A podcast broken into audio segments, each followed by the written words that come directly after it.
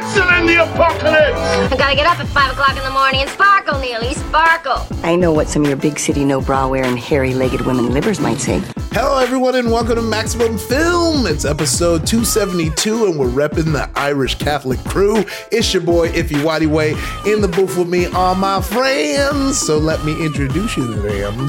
First up, we have the Christmas zaddy himself, Ify Shakuda Ijeoma Nwadiwe's favorite critic, Alonzo Duralde. What's good? Well, if Chikude, um, just had a big household project where we moved uh, our TV and the cable box and the you know the, the the Blu-ray and all the stuff from one rickety old piece of furniture to a brand new you know, solid one, uh, which involved a lot of dust that I'm still trying to get out of my eyes. But uh, we, you know, afterwards had to kind of test everything and make sure that all the everything was connected the way it was supposed to be. And so it was the first time in quite a while that I had actually tried the VCR. We have a DVD VCR combo, and Ooh. there's just something about the way you know the tracking and the wobbliness of the picture. And I mean, like even commercially bought VHSs that I've had in my closets are starting to look a little like you know uh, not real put together. And it just felt like a callback to another century, which I guess literally it is.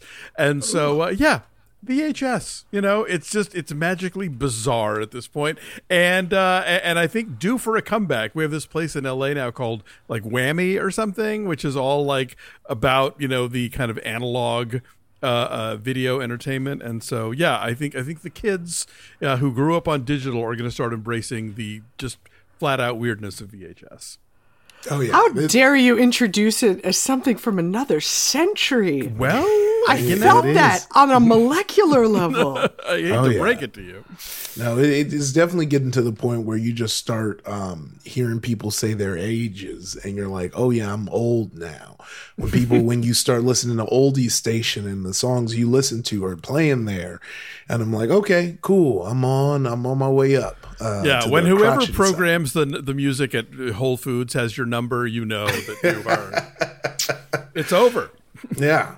Oh, you know, uh, speaking of Whole Foods, uh, we have the queen of the Midwest herself, a super producer, festival programmer extraordinaire, Drea Clark. What's good? Speaking of Whole Foods, you dork.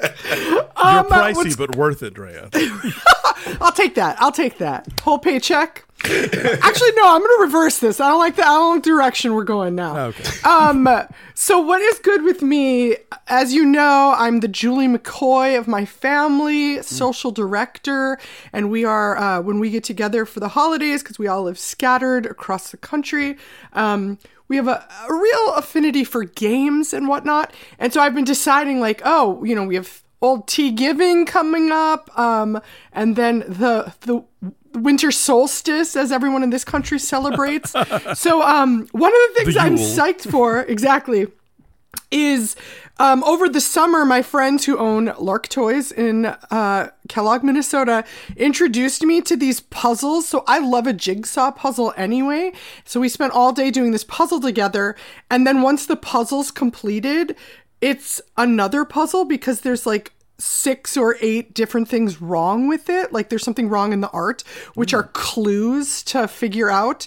Anyway, I just remembered those and ordered one for the holidays. They're called Ravensburger is the company who does them. And we were like really proud of ourselves because we did a like child level one or a child friendly one. We're like, oh, this is, we're so good at this. Like I kept saying that like, oh, we are so good at this because we got the puzzle part put together in a couple hours. But the clue part was legit challenging. Anyway, highly recommend it. I'm very much looking forward to forcing my family to do one of these with me. At and probably some friends before then. Yeah. Ooh. Yeah. Nice. Puzzles, puzzles. well, you mentioned friends, and speaking of friends, we always have our amazing friends hopping on the pod with us, talking movies, and today's no different. A new honoree of the illustrious award of of Ify Shakuda Ijeoma Nwadiwe's favorite critic, film critic for Entertainment Weekly, Leah Greenblatt. What's good? Yay! Hello. I don't do puzzles. I'm sorry. Just a Wordle girl, pretty straightforward. oh yeah, I'm deep. I'm back on my Wordle train. I, I even got the New York Times subscription, so I can sign up and it'll save my progress because I will not have my progress deleted again. Oh, my my Wordle train was derailed a couple days ago by a double consonant, and I'm still not over it. Oh, So that was more your what's bad. Yeah, yeah, Your, yeah. your real Yeah. Wordle train being derided. Yeah. derailed. still grieving, We've all been there. but happy to be here. We're so happy to have you. I'm happy to have you bring up Wordle again because I'm still doing it and I still do Wordle 2, which is a six letter Wordle. Ooh. Um, I do the two before I do regular Wordle. I don't know why. These are in my head. It's the last thing I do every day. yeah. I've probably shared too much. I got this morning's Wordle in two, and I've been riding that high all day. Oh, It really is a weather vane for your day, isn't it? yeah. Kind oh, of, it really yeah, is oh, for sure. Oh, Because if, the I, longer you take, if I'm X out of six, it's like don't get near me. You don't want. yeah. You don't want any of this. I got the uh, illustrious first try uh, Wordle uh, just last week, and it does feel good. Like, like I was like, I stopped posting about Wordle stuff, but I got to let y'all know I did get this in one try. What was the word? I believe it was dream. Oh, Wow. Yeah. Well, And you did, and it came true. so what else is good, Ify? Oh man, what's good with me is you know, um, like I've just came back from St. Louis today, landed this morning. You know, I took a visit to the Midwest. Uh, you know, Pil- uh, Drea's pilgrimage, as uh, some people would call it. Um, did the Flyover Comedy Fest. Uh, was good time. Uh, did not get any Imo's this time. Did not get any toasted ravioli, but did get some barbecue. So I'm feeling good. And now I've learned that we are now in the um, season of don't check that package. Uh, you know, if, if your name isn't on the package, you can't look at it. You can't look at the sender. You just got to leave it hanging or you will be yelled at. Uh, so um, I'm excited, uh, which is a good reminder that I need to get started on all my little shoppings. Uh, so yeah. Off to the races. If, if you were looking for your reminder to start Christmas shopping, this is it. Uh, which I'd say listening to this pod is a great Christmas shopping activity. and now they can get a puzzle. Puzzle tips. Yeah. Thank you, Leah. Hot tips. Oh, well, uh, look, on today's show, we're going to be keeping a close eye on the wonder. And later, we've got a Hall of Excellence induction, a quiz, and a Christmas movie minute. But first, it's time for Ididic, our movie news segment that stands for Is This Important? Do I Care? It's our movie news segment where we go through the week's movie news and decide as a group if it's important and if we care. So, Drea, I think you're going to be kicking it off this week. I sure am.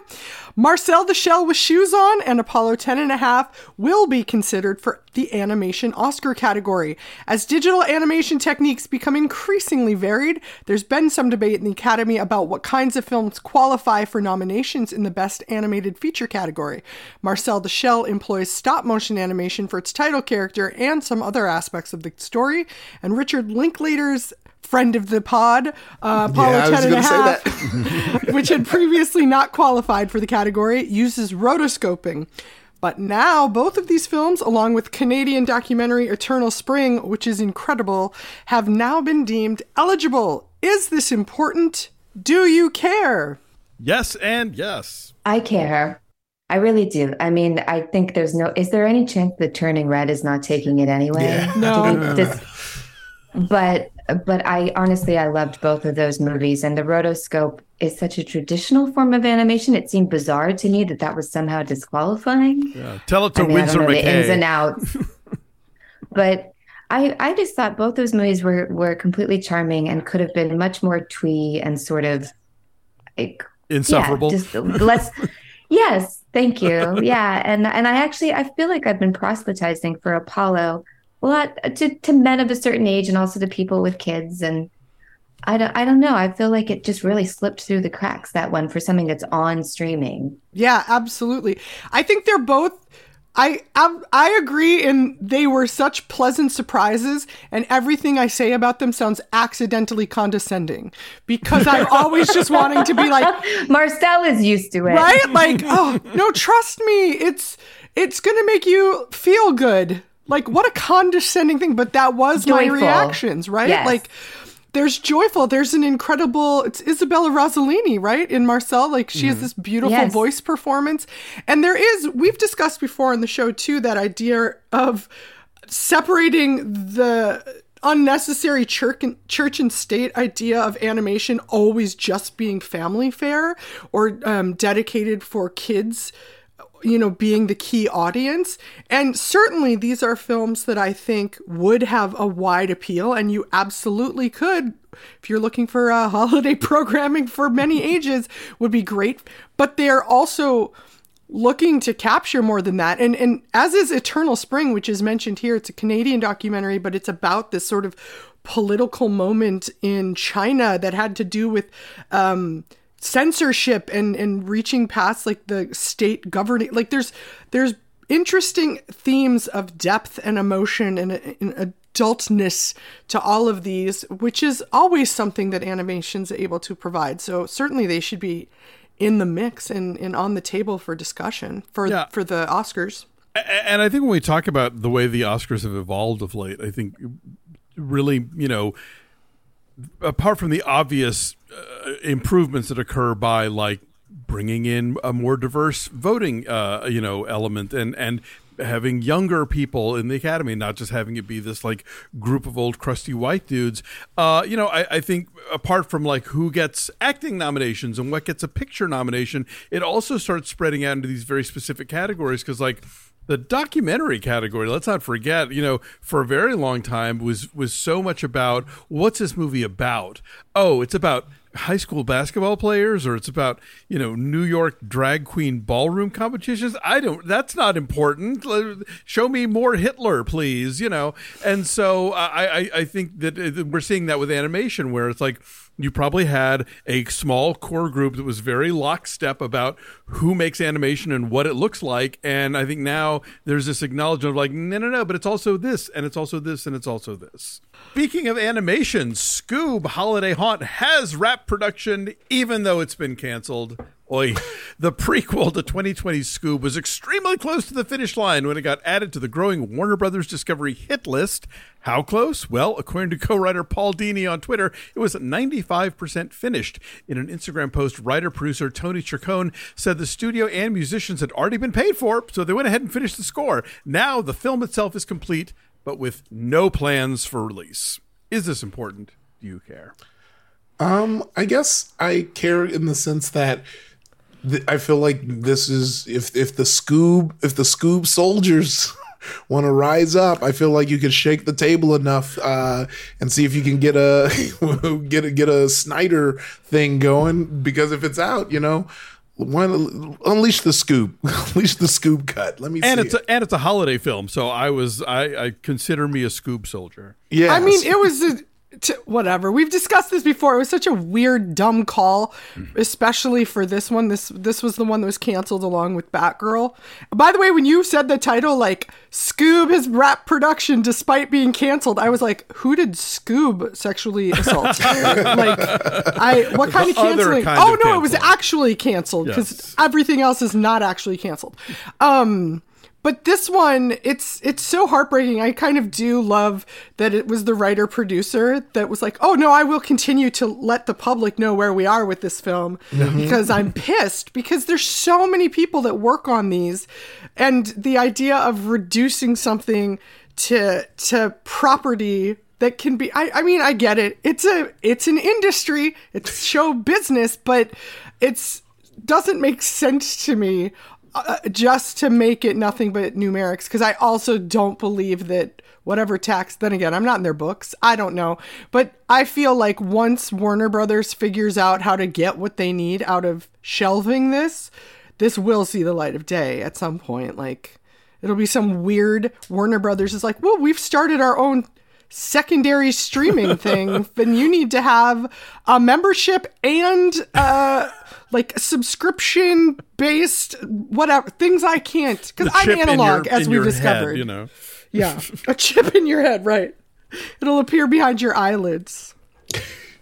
Well, you know, uh, look, speaking of eyelids, uh, everyone was unable to see the red carpet at the Milan premiere of Bones and All because it was shut down. Last Saturday, Luca Guadagnino's new film had its first screening in Milan, and uh, friend of the pod, uh, Timothée Chalamet, uh, his fans were out there in full effect, too full effect, in fact, that so many folks came out to catch a glimpse that it was deemed a safety issue.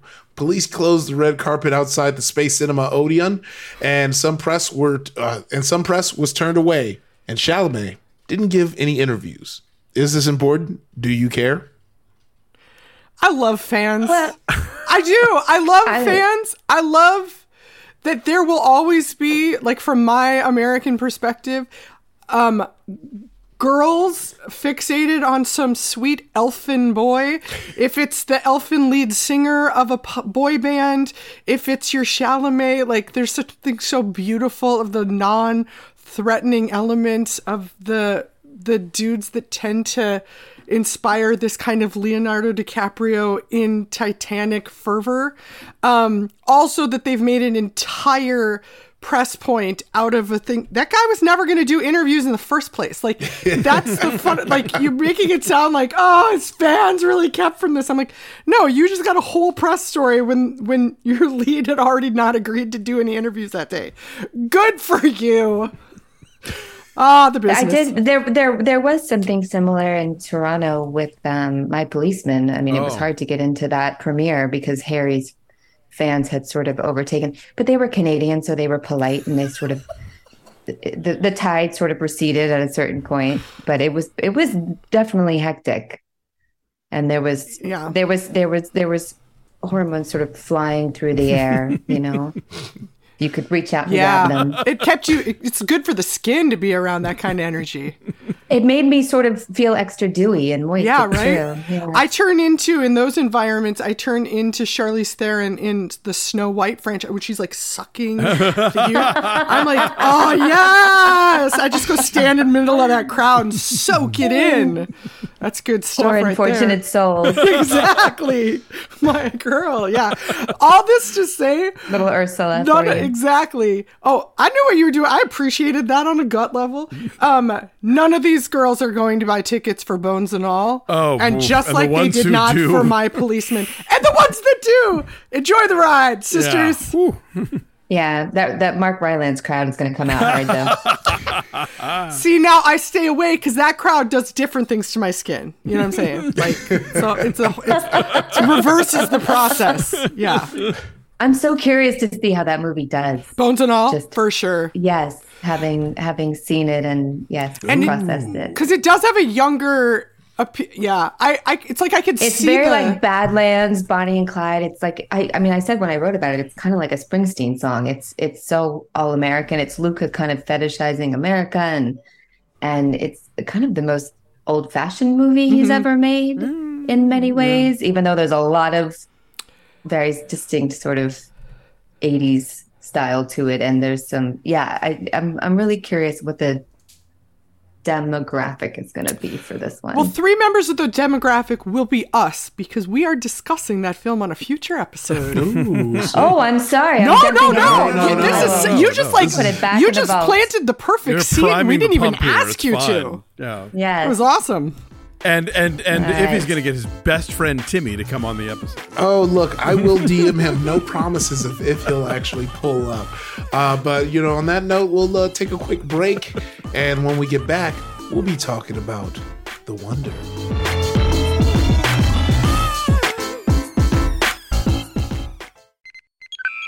I'm sure you've noticed how giant corporations are controlling more and more about what we consume, whether it's our food, our news, or even the shows we enjoy. The Greatest Generation is a show that stands up to big Star Trek and says no. We can laugh about costumes that fit too tightly in the groin area. We can make a Star Trek podcast that's basically only about that. The Greatest Generation, the show for free and independent thinkers about Star Trek, And the groins of different costumes. reviewing every episode in order. So subscribe to The Greatest Generation on MaximumFun.org. You'll be doing your part in telling the Star Trek industrial complex that they can't control your mind.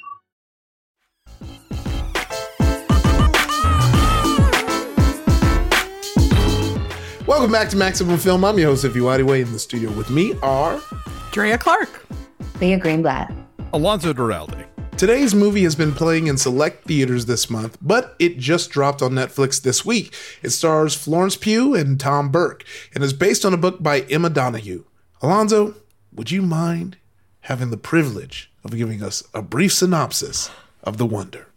I mind greatly, but here goes. No. Uh, so Florence Pugh is a, an English nurse who travels to Ireland. It's the time of the potato famine, and uh, you know, not coincidentally, a time of a very heavily uh, anti-British feeling in Ireland. Although when is there not? Come on. Anyway, uh, there is. She is sent as as someone to who's one of two people who's come to investigate what may or may not be a miracle. There is a young girl in an Irish village uh, named Anna. She is 11 years old, and she has not eaten for four months since the day of her birthday and first communion. And Florence Pugh's character, Lib Wright, is there as a nurse. Um, and then there's also a nun who is also a nurse. Um, they kind of take turns doing eight hour shifts, observing this girl, trying to get to the bottom of, you know, is she a fraud? Is this genuinely a miracle? Is there some other sort of new thing of science that maybe they can't figure out? Along the way, uh, Lib uh, gets to know a journalist who has come to town to, you know, cover the story, one of many. And, um, uh, Lib is very much a, a science minded, rational kind of person. She's not going in for these sort of like starry eyed religious visions, but also, you know, has to sort of deal with this village that is thrilled about this thing that is possibly happening around them and uh, having to figure out what she can do to. Um, protect the child if something terrible is happening, or to document the child if it is, it is indeed, you know, something miraculous. The wonder. Phenomenal. You know I love you know I love a uh, spelling, Spelling bee. bee dismount, Yep. yes. Well, I think uh, to kick it off, we'll just ask. You know, this is based off of a book. Have has anyone here read the book? Yeah, Yeah. ladies book club. Me and Leah holding our hands up. Yes. Well, we should also mention Emma Donoghue wrote Room, mm-hmm. not The Room. Um, if Very only. different. yes. And I think Frog Music, uh, more more than one thing of hers has been turned into a film or a series. Um, there might be some BBC stuff in there that I'm forgetting, but and though it was not at all the project that I thought Sebastian Lelio would take on, Yeah. that was the big sort of disconnect to me. And I don't know how much we want to talk about the framing device. It feels like you're not spoiling things quite as much when you're talking about a Netflix thing because you're not asking anyone who's paid for tickets and parking and snacks and everything. You're just Yeah. Also, the framing device you know. is, is revealed in the first ten seconds, so it's Right. not like is. you know. But I was I was really not a fan of of that, and I, I I'm still puzzling why we should we explain what it is. They Sure, sure. Yeah, yeah, yeah. Let's do. go for it. they essentially open on uh, you know a set so you're seeing all the wires and and you know lights. sort of detritus of a of, of a lot of a backlot or, or a set or whatever and and it tells you this is a story because someone had to tell you you were watching a movie i guess i'm not and then it ends the same way and i'm not sure it seems like an attempt to sort of just make it not a regular period piece maybe uh, but what I got from it was what was the value added on that I didn't get a value added. I got a, oh, I feel like I see what you're trying to do, and what you're trying to do is like the power of storytelling and who is telling a story, who is hearing a story, how a story is being set up, how much in, you're invested in a story. Because the girl at the heart of this, like that Alonzo's talking about, there's this young girl who has this who's f- fasting and hasn't eaten allegedly for year is it years when Four she months. gets? Four four months. months, Four thank months. Feels like Uh, years. feels like years feels like years thank you When Thank you're hungry. Leah. yeah um and so like for her it's a story she's telling and there's all of this religious iconography and faith has a lot to do with the science so it's like which are the stories guiding your morals and guiding your belief system and so i got a thing of like oh it's it's the storyteller but again i i didn't know Do we why need getting that hand holding? no, It Yeah, I- feels or the like idea of artifice, like that. That story is an artificial construct. a story is a story. yeah, and it- right. I was like, okay, yeah, I got it. And and it and it reminded me, what was the last Joanna Hogg? You know, the last was it just The souvenir, souvenir, Souvenir part two. yeah. two? Two, two Boogaloo, yeah. Um, Souvenir throttle. two, souvenir two, colon full throttle. Yeah. Um, souvenir two spoiler ends with the same sort of pulling back to reveal a set, right?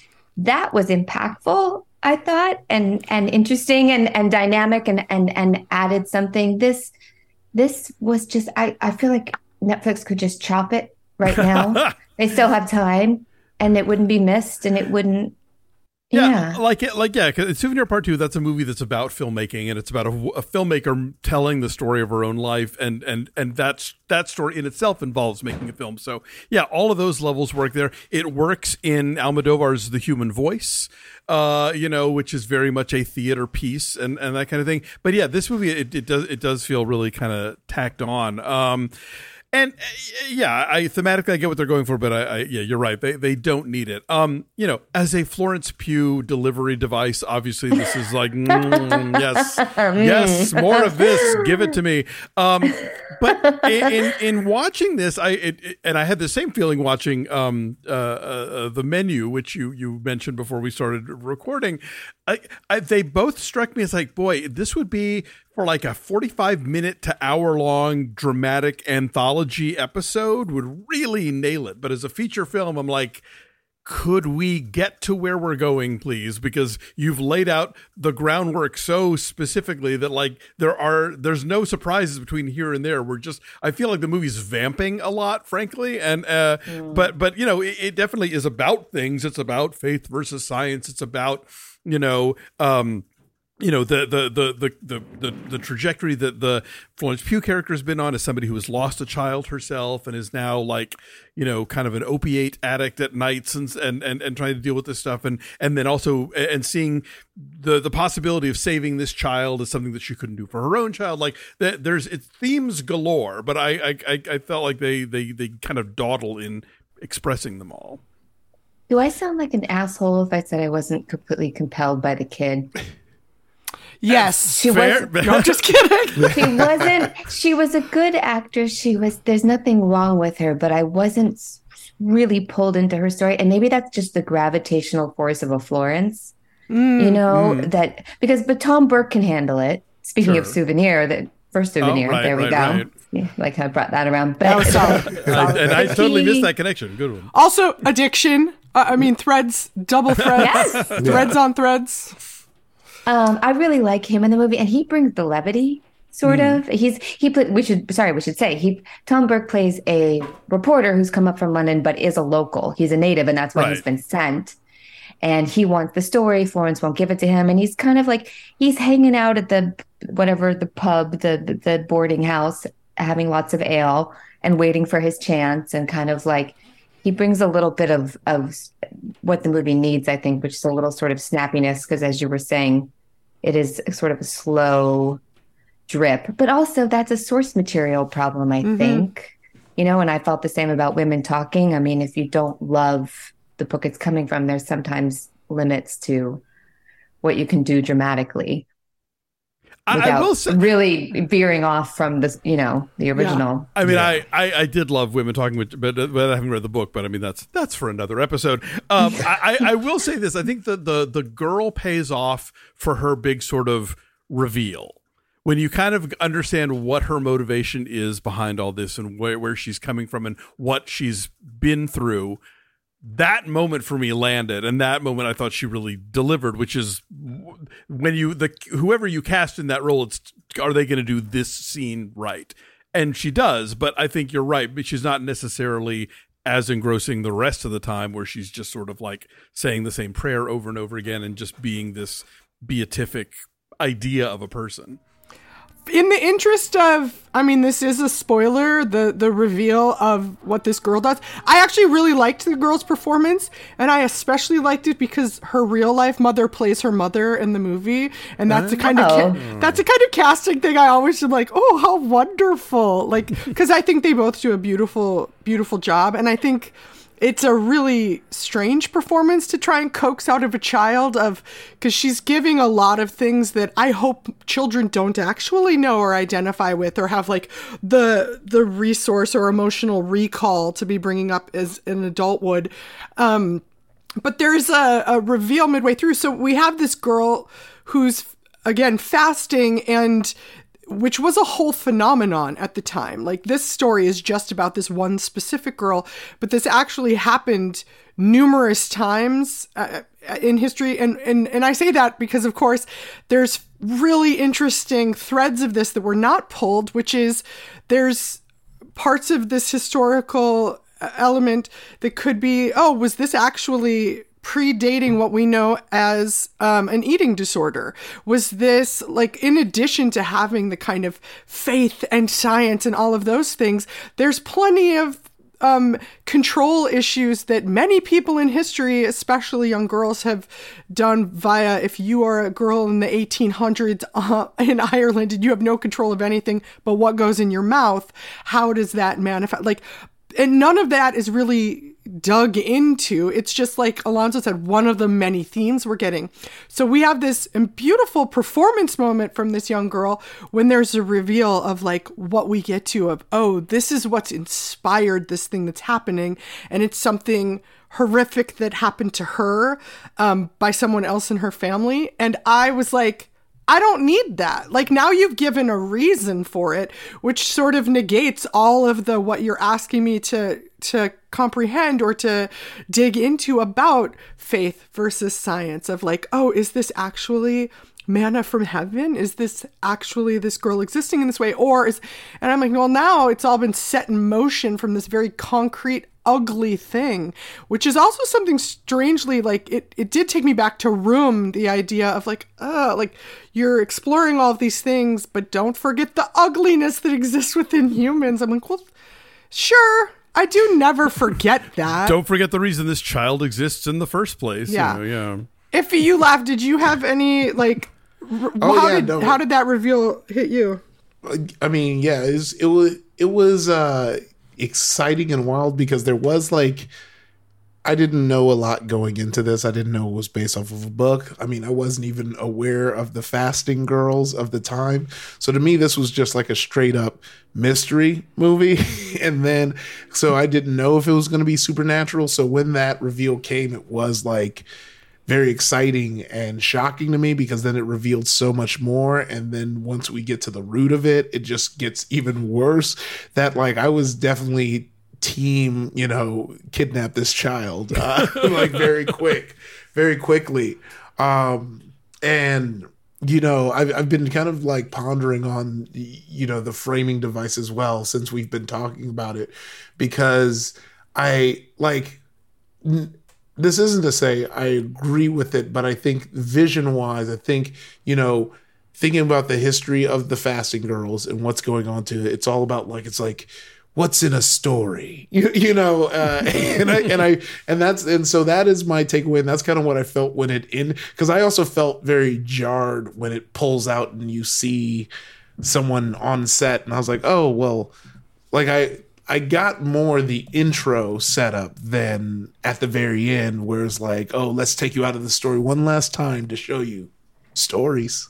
They type. I don't. I'm not even sure who the narrator is. Too, Yeah. but I. If, Yeah, Yes. is she grown you up? know, it might be like Anna? it Is might be like Laura Dern on White Lotus. It's just a voice. You know. Well, is I- it but a genuine question though? Because the last person they show in that framing device is the other woman who's like the one who's like, I dig up dirt and you dig up stories or whatever. So I was like, wait, why is she um. back again? Oh, is it's that whose voice Lady? we've been heard? Yes. I'm like, why Oh, have sure, we been okay. hearing her the whole time? So like the reveal of her at the end is like, oh, this has been the, vo- but why? Like you knew this family, so you're telling this story. What? How? Uh, yeah.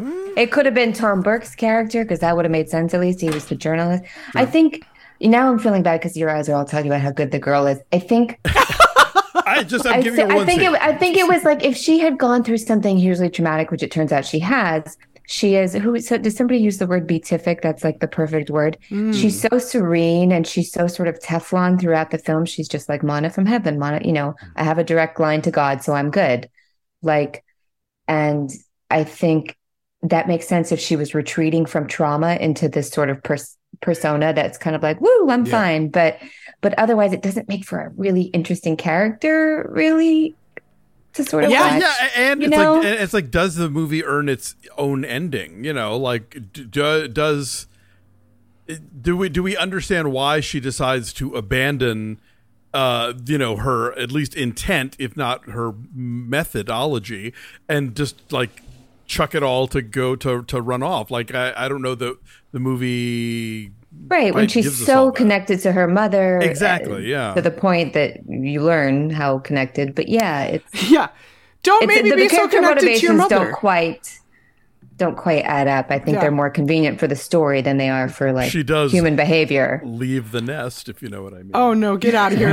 I, one of the things, because we brought up Sebastian, is it Lele- Lelio? I think it's Lelio. Lelio. but- Lelio? Lelio. Okay. Yes. So bringing up, like, I loved Who a I fantastic love, woman, love, right? love. Yes, Gloria, Gloria Gloria both Bell was one of Alonso's staff picks forever ago, and it's it's wonderful. So this was an interesting choice for him as subject material for numerous things. Like you have the period element, and I watched this within a week of watching Emily and Ladies Chatterley's Lover, and I was like, I live on the moors. If anyone needs me, I'm just like You're wandering wuthering. the moors. But the the idea of the other films of his that I've seen, what stands out is how active the women are, like how active they are in the worlds they inhabit, the your protagonist. Whereas this, we meet Florence Pugh and she's literally a watcher. Like it's this passive like what is happening is not her thing. We're getting pieces of things that, oh, she has a history and oh, but it's such a to me it's a slight difference but an important one and i think why some of this feels untethered even though a lot of what it's playing with is interesting or has like meaning or or depth to it that could be really nice to chew in but it doesn't fully coalesce. And i wonder if if just centering it on a character that's that's brought in as a watcher like that's right do you know what i'm yeah, saying no, Like, she, yeah, she- she's- adjacent to being the spec- driver she's specifically told not to do anything active as a nurse, even though she like served in the war in Crimea or whatever. But like that's that's you're right. That's all, all flat. She's like screen. she's like show me your tongue, and that's kind of like all she can do. yeah. And Uh, even like even in Disobedience, which was a movie Mm. that he made in London, which would seem, you know, uh, those women were very much active in a very cloistered world. Like they they were in another kind of religious sort of Yeah. straight straits. Well, but yeah. but they had they were much more active in he's made movies about women that. who who chafe against the roles that are being Im- inflicted upon them by society, by religion, by the patriarchy, whatever. And you here you have this character who you know d- it does have agency and is on her own, but at the same time, like you'd think they would play up more the idea of. Science lady is coming to Catholic town and look out, everybody! Like there's there's not nearly the conflict with her rationality with these this clearly deeply religious community that I think might have played up her as being a character like the ones in his other films. and Ciaran Hinds is wasted and Toby Jones is kind of wasted. And Brian wasted. F. O'Byrne, like yeah, Ciaran Hinds and Brian F. O'Byrne literally sit in chairs and and like say things for Well, the whole was- movie. That's it. I was going to ask Ify about that because, as you know, I think of Ify as here as our a representative from the patriarchy, and so, like, how how did he see? We have this like literal every time she meets with them, it's it's that like lineup style like interview that they're sitting Star at a long table that's horizontal to her, and they're all seated, and she has to answer. But Or like the it- audition in Flashdance. Exactly. Which, of course, is going to come to mind to anybody when they watch oh, The Wonder. But That's Ify, where, I, what did that's you? where I went. Yeah, yeah. I appreciate that. Ify, what were? Because did you think that those men were like well utilized, or were you expecting something different to come out of her interactions with them? Yeah, the, the the men felt more symbolized, like that weird thing that um, uh, what's his face was talking to in the Fifth Element, where like you never see it's those aliens, and you're like, oh yeah, we know these are the bad guys. money is no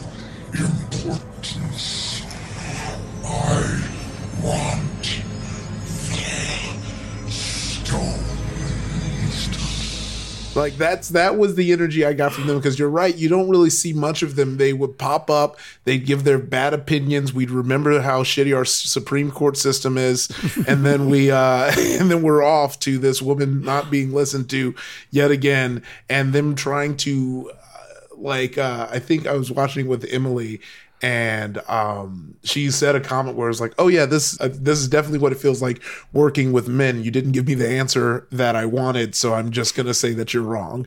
Uh, and, Yeah. and and that's what it that's what it felt like. I didn't, you know, you really didn't get much out of them. At least I didn't feel At that. for for actors of that caliber too. It seemed maybe you know what? Maybe it was the pandemic and they were in Ireland and they were just like, sure. Like, I got the up- time. I'm just going to be with these other four guys. Okay, sure. Uh, I have a priest collar in my I was just gonna say, I've got the time and I've got the restrictive garments. Just Yeah. tell me where to be. I'll bring my black hat. Yeah. vote, vote, vote. All right, yeah, let's do a vote. The way we vote for things on this pod is uh, screen it being the highest, stream it being the middle rank, and skip it being self-explanatory. So, uh, who wants to kick this off? I'm a scream. I'm sorry. I'm a stream it. Even though Scream it. Oh, I like stream it. I, scream would it. totally scream it. I'm a stream it, um, which I think most people are going to wind up doing anyway because it is a Netflix movie. But it, just because uh, I think it is, there's a lot to check out here, and, and Florence Pugh again just brings it uh, the way she always does. Uh, but yeah, I think for a Sebastian Lelio movie, I was expecting more, and and I, I do feel like there's a slow burn, and then there's a come on, come, like, can we please get on with it? And and I feel like it, it veers into the latter category, unfortunately. But there is some, there's some, you know, uh, if only for Florence Pugh, you should you should certainly check this movie out. I would also be a stream it. Um, and I will scream that answer to at anyone who wants me to. Um, because I do. I think that there's some beautiful work here in different departments. Ari, is it Wegner? Ari Wegner, we got to talk Wegner, about. the cinematographer who, who- did Zola, Power and the she Dog. did Power of the Dog. Like, and yeah, it Zola, of looks- course. Like, It looks Yeah. luscious. Like it's yes. yes, you will be like, oh, I would love to go to Ireland during a famine. Sign me up. That's how good it looks. And she shot Florence Pugh and Lady Macbeth. Oh, exactly. The Lady Macbeth vibes were real, largely because of the silhouette um, and old Flo. But I, I think there's something here, and I think there's really interesting things to noodle on. They just didn't come to the surface in a way I would have liked. Um, but they're not like not there at all. So yes, stream it from this gal. Leah? Leah? I'm a stream it too. I think for the cinematography and for it's I mean, it's an interesting thought experiment to be like, okay, let's remove Flo from this movie and put in, I don't know. I can't even think Saoirse, of who. Saoirse Ronan. Saoirse, well, Saoirse probably would have nailed it, but She would have had to do an But- English accent. It would have been real awkward, but but Anne Hathaway is like my turn. Um, but um, I do. I think I just I, I almost love Sebastian a little too much. I think his movies have made me feel so much, and this didn't make me feel much.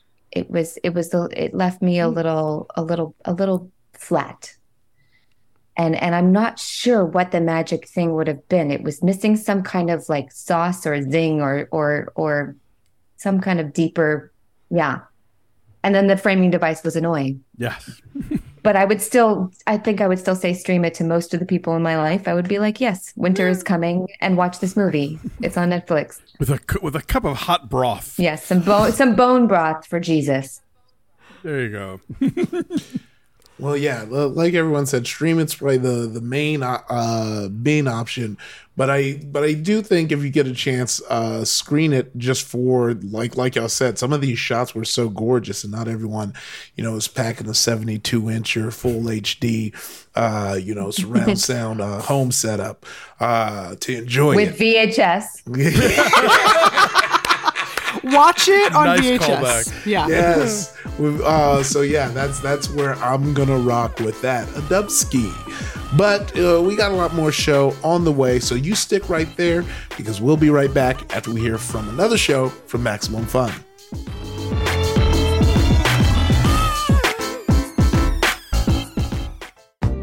Hi, it's Kevin from Max Fun HQ. This year for Giving Tuesday, we're inviting you to a super fun tarot event. It's got some of your favorite Max Fun hosts, and it's for a great cause. Join Depresh Mode's John Moe, Carrie Poppy of Ono Ross and Carrie, Stuart Wellington from the Flophouse, Tom Lum from Let's Learn Everything, and Ellen Weatherford of Just the Zoo of Us. Your suggested $10 donation supports National CASA GAL and their work advocating for kids in foster care. That's this Giving Tuesday, November 29th at 5 p.m. Pacific, 8 p.m. Eastern. Check out MaximumFun.org slash events for more information and tickets to the Tarot Show with John Moe.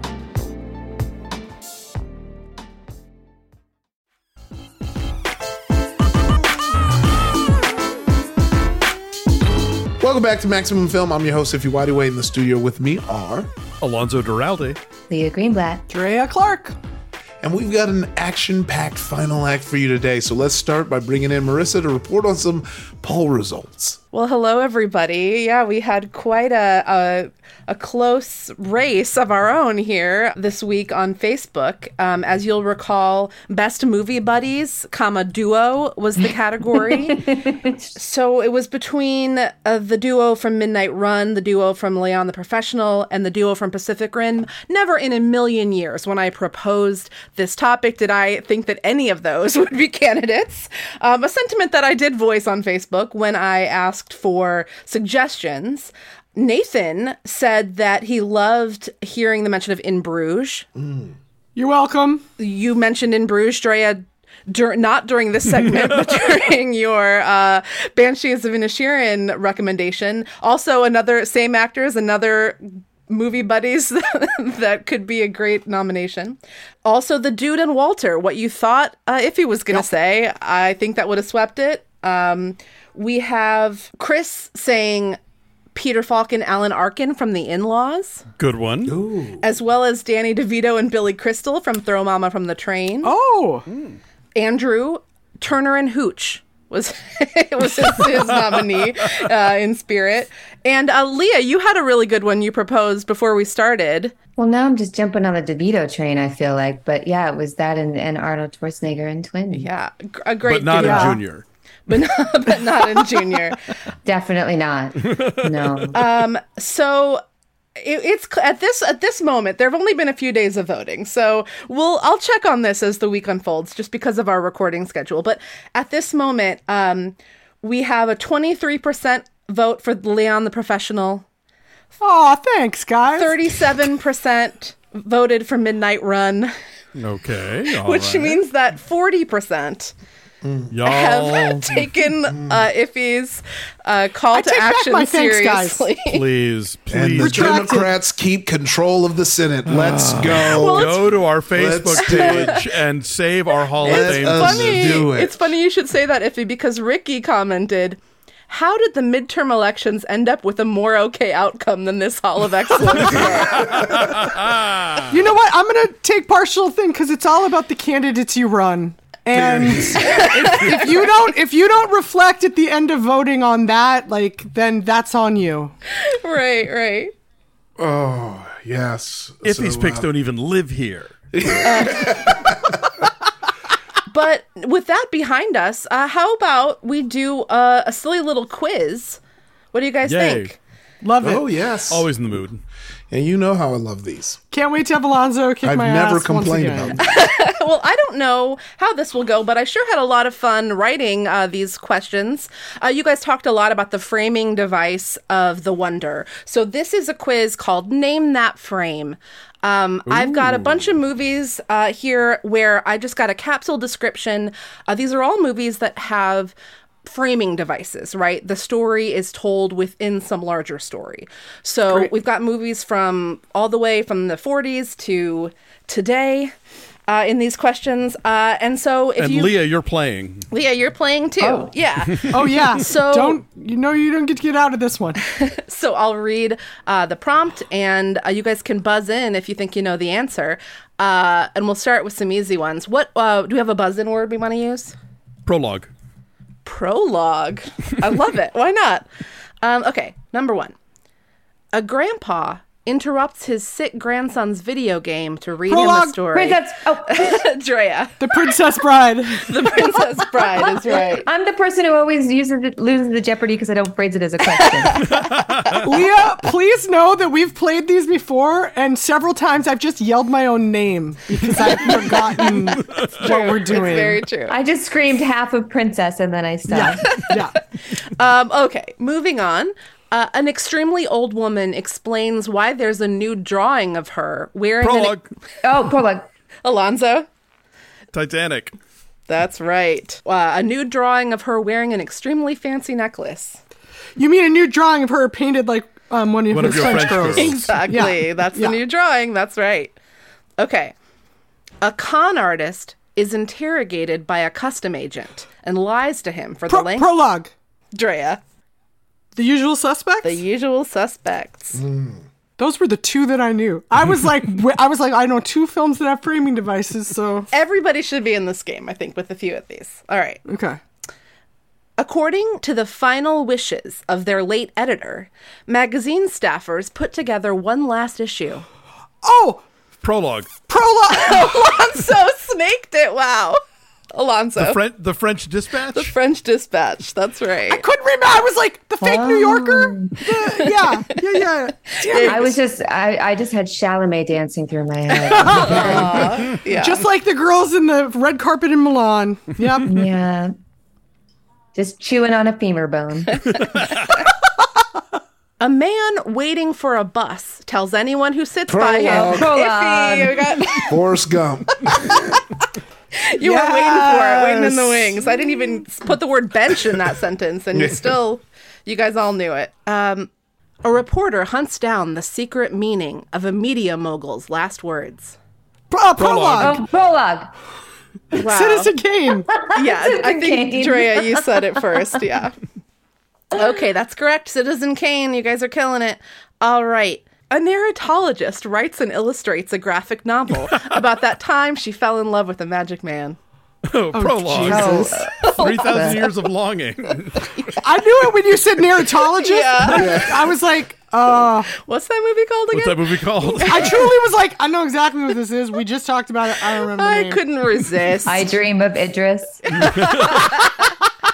I couldn't doesn't? resist. Narratologist. So, uh, in this next one, a man on his deathbed recounts his far fetched life story. Oh, uh, prologue. prologue. Yeah. Big fish. That's right, Big Fish. I love that. I love Big Fish. That Big Fish, weirdly, was my staff pick when we talked 3,000 Years of Longing. Oh, that's right. I, Oh, I thought that was the hardest one. That was my. I thought that was the hardest one to get. But Then I'm going to say that I won this game. yeah, good job. Um. All right. I got the peak question. Yeah. All right. What do I win? Um, you get to be rights. Bragging rights. Yeah. Never coming back on this show. You're 86th. All right. We've got just a few more. Okay. A theater director gets a MacArthur grant, which he uses. Oh, prologue. prologue. Alonso. Synecdoche, New York. You know, I was writing this question and I was like, I think this one's going to go to Alonso. Which is good because I almost said the divine secrets of the Yaya sisterhood. So, yeah. Which is another weirdly theater director. I wasn't going to say it, but I did not Yeah. realize the similarity of those until you started saying Wow. There's a double bill waiting to happen. I wanted to yell tar for no good reason. well, you know, I I tried to I stuck to only one film per any director, but it's like you have to get a Charlie Kaufman in there, you have to get a Wes Anderson in there, like these guys that um these that. So you're not going to do Grand Budapest because that's also I, right. I made Oh, it yeah, sure right. It is, is a framing yeah. device. Yeah. Okay. I I actually my first movie that I thought of when I was thinking of these was Royal Tenenbaums, which is kind of like the same framing device as uh as Grand Budapest except there's no nobody's talking. It's just like a hand like opening a book. You know what I mean? yeah, yeah, and an aspect ratio shift. Yeah. A young man tells his life story to the police, who suspect him of cheating his way. Oh, prologue. To- Leah. Slumdog Millionaire. Slumdog Millionaire it is. oh, nice. W- okay, th- just this last one, just for fun. This one is a little bit of a stretch of whether this is actually a framing device, but A woodcutter and a priest compare notes on how everyone involved in a murder is telling a different version of the story. Oh, Prologue? Knives Out. I, Oh, no. It's not Yeah. Knives Out, but I was thinking about Knives Out when I uh, when I wrote this. The woodcutter and the priest part are what Oh, makes sorry. It's, it's, uh, Rashomon.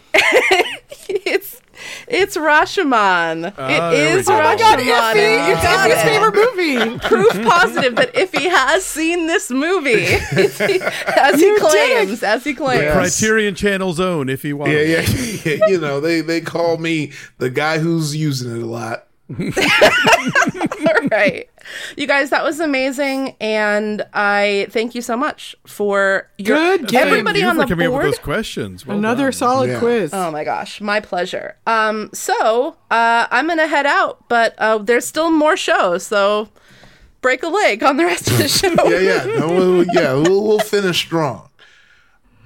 So we're deep in November here, so you know we wouldn't leave you without your Christmas movie minute, Alonso.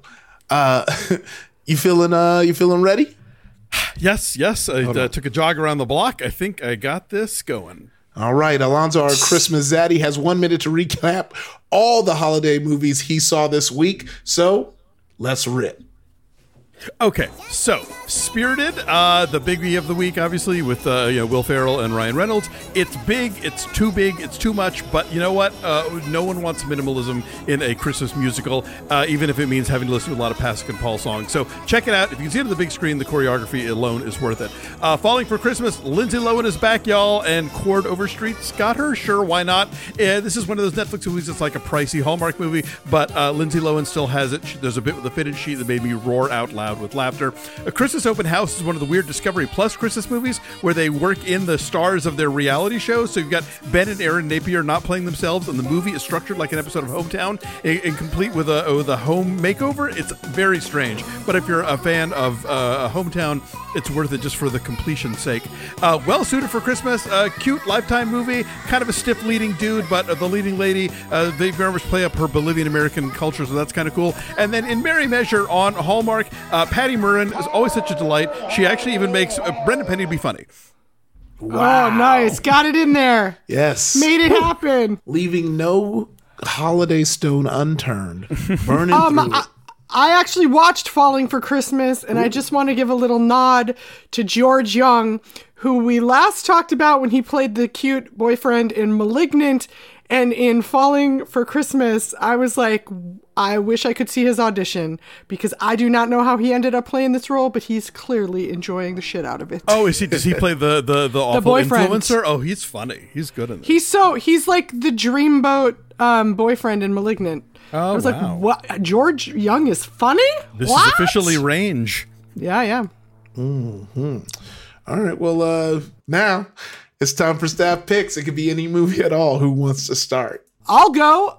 There is a motion picture by a uh, filmmaking duo. And when I say filmmaking duo, I mean they direct it, they write it, they're the leads, and pretty much only actors. It's Justin Benson and Aaron Moorhead, and this is like the third or fourth film they've done this way. But their current film is called Something in the Dirt.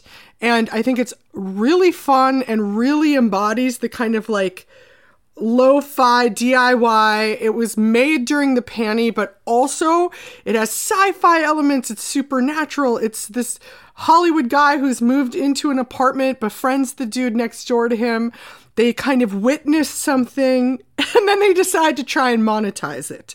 The American dream, you guys. It gets really weird and it's really frenetic and cranks along. And I love the idea. These guys are like, yeah, we want to make movies. We'll do every part of it let us. And so they have, and good for them. So this is a great kind of film to support and a really fun little ride. Something in the dirt. So, in the last couple of weeks, uh, I have seen Women Talking, which I hope we get to at some point on the show, which is the new film directed by Sarah Polley. And I also saw Steven Spielberg's The Fabelmans, which features uh, both uh, Michelle Williams and Seth Rogen. And so my Venn diagram of all of that is Take This Waltz, uh, Sarah Polley's film about uh, a marriage falling apart, uh, with the two of them, with Michelle Williams and Seth Rogen. And y'all, it's streaming everywhere. It's on Hulu, it's on Tubi, it's on Kanopy, it's on Hoopla, it's on Crackle, it's on Pluto TV. You have no excuse not to watch Take This Waltz. It's just sitting there on the internet waiting for you to discover it. And it is heartbreaking and lovely. Uh, the best uh, Sarah Silverman dramatic performance to date, uh, and a lot of other very cool stuff too. Uh, if you see one movie this week that is named after a song by Leonard Cohen, watch Take This Waltz. I would. T- I mean, obviously, I thought Sarah Silverman had a very meaningful arc in "Marry Me," and so that might be my favorite dramatic. But This but is yes, there. this would be right up there. Yep, yep. Well, it's also it's it's her reunion with Seth Rogen in The Fabelmans in a very sort of mirror image of their relationship and Take This Waltz, a flip Absolutely, yeah. reverse image. I wanted to talk about all the beauty and the bloodshed, the Nan Goldin documentary, but I don't think Ah. that's out yet. So I'm gonna maybe say Holy Spider okay, yes. because I. I, I was surprised by how th- this is um, an Iranian film, but made outside of Iran for very obvious reasons. When you see a prostitute in the first few minutes topless, um, those are not the kind of films that Iran's government loves them to make. So this was made um, outside of it, but it's actually like a very propulsive crime show. Basically, a, a bunch of sex workers are being murdered in this sort of holy city, and uh, a female journalist comes in. She won, I think, Best Actress at Cannes. Is that correct? That Um, sounds right. She's exiled from the country because of her own sort of sex scandal, which Yes. was her private sex life being invaded, basically. But she she's been living in Paris for I think at least a decade, maybe. But it's it's kind of like honestly, if you love old Law and Order episodes, plus like sort of you know um, a very certain kind of indie cinema, it's like very satisfying as a sort of a crime story. And, And- it's the Danish submission to the Oscars this year. Obviously, Yeah. Well, nothing, nothing It's says so Denmark Danish. like like Iranian serial killers targeting sex workers. Yes, but it's it's a really interesting kind of and very propulsive film. Not perfect, but I liked it a lot and didn't expect it to be as sort of like jazzy as it was. Yes, uh, and it comes down to Ify Shikude. Yeah. There's a lot of uh, Edge of my seat. film constants uh, that happen on this here podcast. Uh, that if you've been listening to a while, you know what happens. If there's a way to make a Pacific Rim reference, then I'm gonna do it. Uh, if we're talking about highly esteemed movies, then of course Judy's gonna be brought up. and if there's a way to attach an actor from the movie of the week to a Nicolas Winding Refn film, then that is going to be my staff pick. So you know what's happening. It's time for y'all to go ahead. If you already watched it, go and grab that neon DVD out the case and pop in Only God Forgives. because our boy Tom Burke was in there as Billy. And you know, I'm gonna hold it down for Nicolas. I'm gonna hold it down.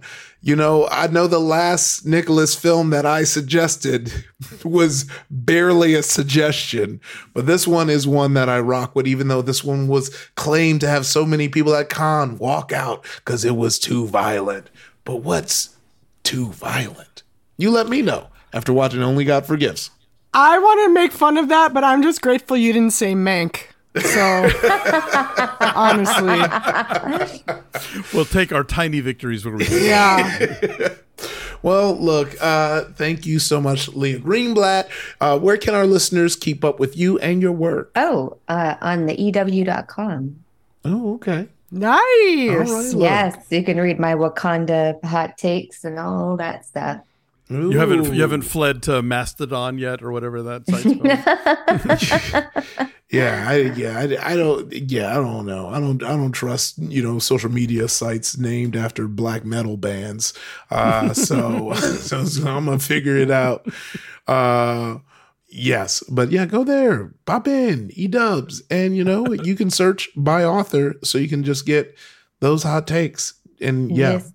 I'm excited. I haven't got to see it. I was in St. Louis, so I'm gonna see it this week, and then I'm gonna read it, and uh, you know, and then I'll uh, email you my thoughts. I Uh, surgically removed a number of spoilers after my yes. So Oh, see, Always a challenge because. I know the feeling. And that's why you're on Ify Shikude Ichioma Nwadiwe's favorite critics list. All right. Uh, and also thank you to Dre and Alonso. Thank you for another wonderful show. Thank you. You bet, buddy. And you, the listener, thank you. And if you have a comment or suggestion about this week's show, tweet at us at maximum underscore film for as long as that site will be up. Our Facebook group can be found at www.facebook.com forward slash groups forward slash maximum film for as long as that site will be up. But you know what? You'll always be able to send us an email at maximumfilm at maximumfun.org. Our producer is Marissa Flaxbart, our senior producer is Laura Swisher, and this is a production of Maximum Fun.